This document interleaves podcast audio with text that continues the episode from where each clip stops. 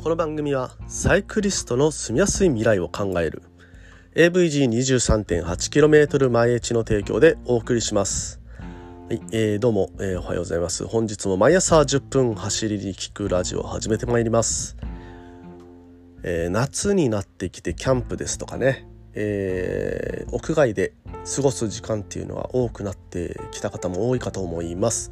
えー、私もですねまあずっとね、えー、宿のメンテナンス等で外でね芝刈りをやったりとか、えー、草抜きをやったりとかね。もう本当にねあの屋外の作業で、えー、ずっとね日々、え過ごしておりまして、うん、でまあその中でね、まあ、この暖かくなってきた時期から気になるものといえば、え害虫虫、うん、蚊とかね、はい、ダニとかね。そういった虫よけ対策、うん、虫の対策っていうのがねえー、重要になってくるんじゃないかなと思ってましてまあねあの私も体温が高い人なので結構ね蚊とかにはね刺されやすい、えー、そういった体質ではありましてでまああの毎年毎年ね、えー、いろんなその蚊よけとか虫よけ、えー、そういったものを試していましたが今年になってねちょっと新しく導入したまあ一つのツールによってそのね虫除け対策というのが一段落一段落というかねこれが今のところの決定版かなっていうものを見つけましたのでねせっかくなんで皆さんにねそれを、えー、何なのかというのを話してみたいと思います。はい。えー、フマキラーね、虫除けのメーカーですけど有名な。フマキラーのどこでもベープナンバーワン未来っていうやつなんですね。これはあのー、120時間、えー、駆動して、えー、まあ20日間1日6時間使用で20日間使えますというようなものなんですけれども、うん、これねいいですね。あの薬剤を、えー、ですかねプロペラ中にプロペラが内蔵されててでその、まあ、風で外に送り出して、薬剤を外に送り出してでそれで、えー、散布していくというようなものなんですけれどもこれをねつけて、えー、作業したところ全然ね昨日は、えー、虫に刺されることなく快適に作業できました。えー、蚊とかはね、あの、目視できるぐらいにいたんですよ。あの、いっぱい蚊がいる中にそれで突っ込んでいったんですけど、全然ね、蚊に刺されることはなく、はい、あの、快適に作業ができたので、あ、これは非常にいいなと思いました。えー、これまでね、試してたもので、腰につけるタイプの蚊取り線香だとかね、あとあのえー、虫除けのあの何ですかねスプレータイプのもの、えー、肌に直接塗るタイプのものあるじゃないですか。はい、でそういったものを試していたんですけど肌に塗るタイプのものはね結構ね効果があるんですけれどもやっぱりそのどうしてもね肌に塗る時に手についたりとかして、えー、食事をする際にその手についた薬剤が気になったりとかねあと体自体がベタベタしてしまうと。うんで私汗かきなので汗でねすぐ流れてしまうっていう、まあ、そういうえー、ちょっとマイナスな面がありましたのででそれで蚊取り線香にしたんですけど蚊取り線香はね、まあ、ある程度は効くんですけど全ての蚊を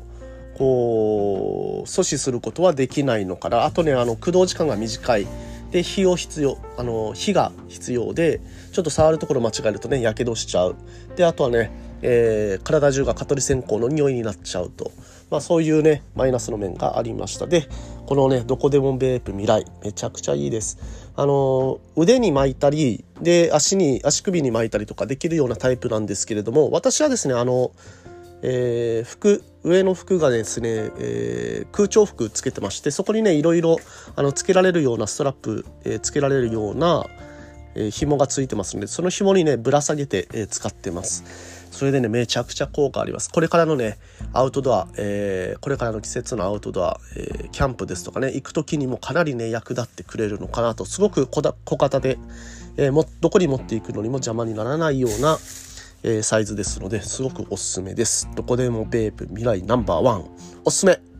というような話から今日始めさせていただきました。それではね、え、本編行きましょう。Check it out!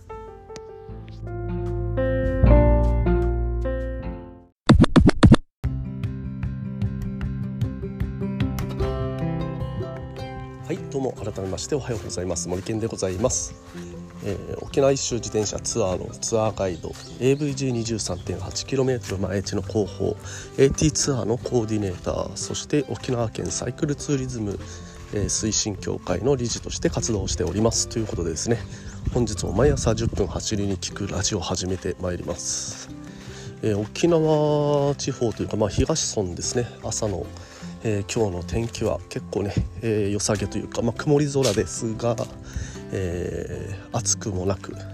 寒くもなく、えー、涼しい、ね、朝を迎えております、はい、気温的には何度ぐらいかな？18度ぐらいからスタートしてるのかなというような、えー、印象でございます。結構ね過ごしやすい朝かなと思っています。はい。えーとですねまああの最初に初めででも話しました、まあ、アウトドアの機会がね増えてくる。まあ、このいい季節というところでちょっとしたらねちょっと、えー、したらもしかしたらあの梅雨入りしちゃう可能性はあるんですけれどもそれでもねあの梅雨の中でも、えー、晴れる日とかはありますのでそういう時にねアウトドア、えー、楽しむという方も多いかもしれませんが、まあ、その時にね、えー、キャンプというのが、えー、一つのねアウトドアの楽しみ方として、えー、浮かんでくるかと思います。でそのキャンプの時にですねまあ普通のキャンプですと車にいろいろ荷物を積んでで、えー、そのまんまねキャンプ場に行ってキャンプすればいいんですけれどもまあことね自転車乗りだとね自転車でキャンプをしたいとか、まあ、そういう風なねちょっと色気をね出してしまう。ついついね、えー、でまあウルトラライトのもの、えー、なるべくね最小限の荷物でキャンプしたいなというふうに思う方も多いかと思います。ですので、まあ、あの沖縄でキャンプをする場合ねえー、いろいろとね、あのー、普通に準備するキャンプ道具の中でも省けるものってあると思うんですよね。うん。まあ、沖縄の気候ですとかね。あとはあのー、キャンプ場がある場所の条件によっても省けるものっていうのがあったりすると思いますので、まあ、そういうことを含めてね、えー、キャンプに行くために、まあ、どれぐらいね荷物を減らせるのかそして最小限の荷物とはどれどういうものが必要なのかと、はい。えー、そういうところについて話していきたいと思っています。えー、まあですね、あのー、キャンプに、ね、行く、まあ、自転車でキャンプに行った場合沖縄県内で。まずね何が、えー、絶対必要なものっていうのはね、えー、何なのかというところについてまずは話していきますが、まあ、絶対必要なものまず一つでテントですね。はい。やっぱりねあの、うん、寝るところないとね、えー、始まりませんので。でテントを準備する場合は、えー、山用のウルトラライトのもの、うんえ、ありますので、まあ、それをね選ぶのがいいかなと思います。もう1キロあの重量を切ってるよう切ってるようなものっていうのも1人用のテントでしたらありますので、まあね、それをね探してみるのはいいのかなと思います。えー、まああのあとはですねハンモックとかもちょっと一時期流行りましたけどハンモックとかだとね、えー、軽くてまあ、骨組みがいらないので軽くてね持ち歩きに便利なんですけれども残念ながらね沖縄県内ではハンモックを吊るしてハンモック泊ができるような木が生い茂ってるようなキャンプ場っていうのはあんまりないんですよね。うん、まああの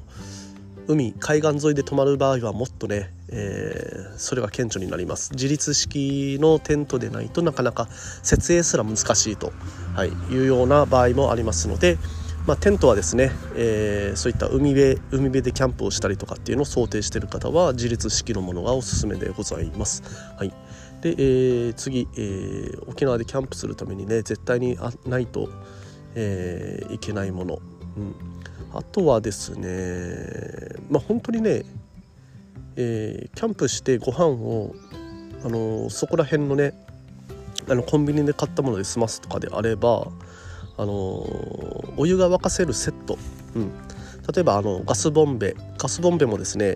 えー、ボンベも、あの行った先で、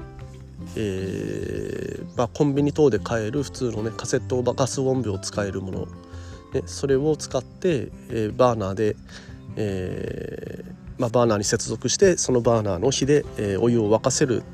まあ、それぐらいのねセットがあればね十分だという方はもうそれでね手ぶらで、えー、そのガスバーナーの接続する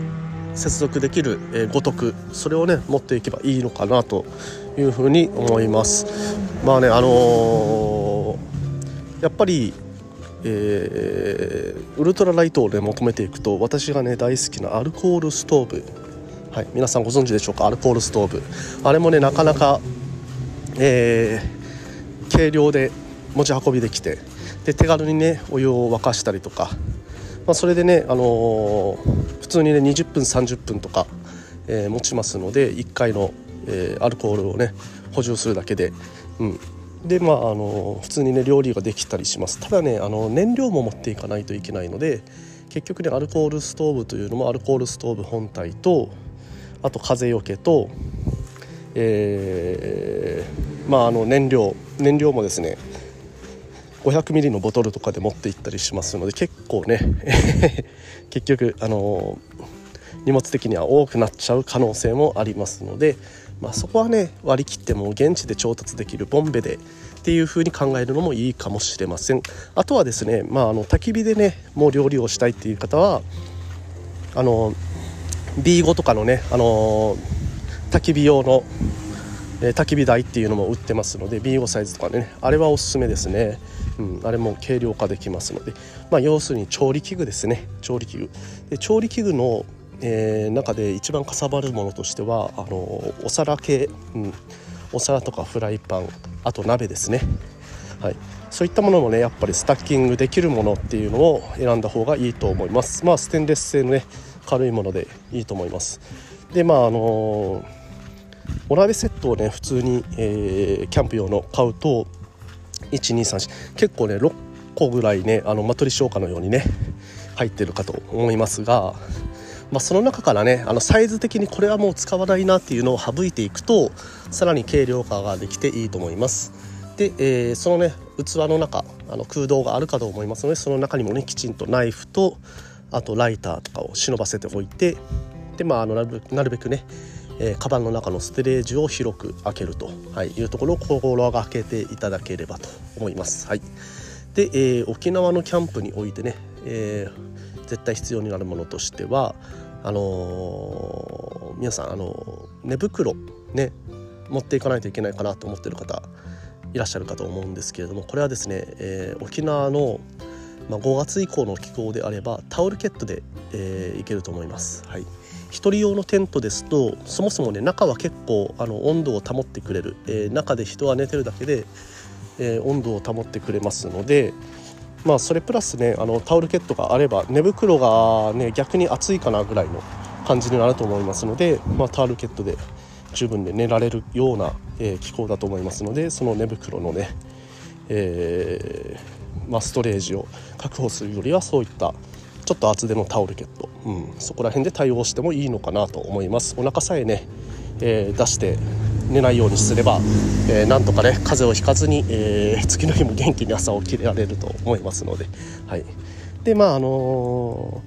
ー、先ほども言いましたようにちょっとねコンビニっていうのがね結構沖縄多いんですね。え北の方に行ってもありますし、まあ、あの自分が目的地とするそのキャンプ場、まあ、そのキャンプ場の手前の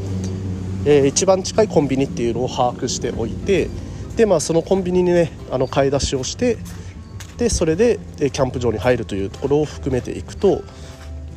まあ、初期からね走ってい、えー、くわけですから自転車で走っていくわけですからなるべくね荷物を軽くできるというような、えー、まあ、ストレージを、ね、確保しながら、え軽い装備でずっとね、えー、走ることができるということでね体へのストレスも少し軽減できるのかなというふうに思います。まああのねえー、沖縄でのキャンプでねあとね気をつけることといえばやっぱりあの浜辺でキャンプをする場合に設営ができない問題ですね。ペグをペグを打ってもペグが効かないっていう問題があります。でこれはですねあのコンビニとかのビニール袋。あのコンビニ袋ですね、はい、ああいったものをたくさん持っておくとそれをねあの、えー、その袋をこのペグの代わりにつないででそれを土に埋めてあげるとあのちゃんとね、えー、荷重が効けますのでそこにねペグの代わりになりますのでそういったねあのコンビニ袋をいっぱい持っておくことをお勧めします、まあ、使った後のコンビニ袋をねゴミ袋として使ってでまあちゃんとねゴミは家に、え、持って帰ると。あと焚き火をした後のね処理も、えー、きちんとしていただけたらと思います、はい、きちんとね灰まで燃やしきって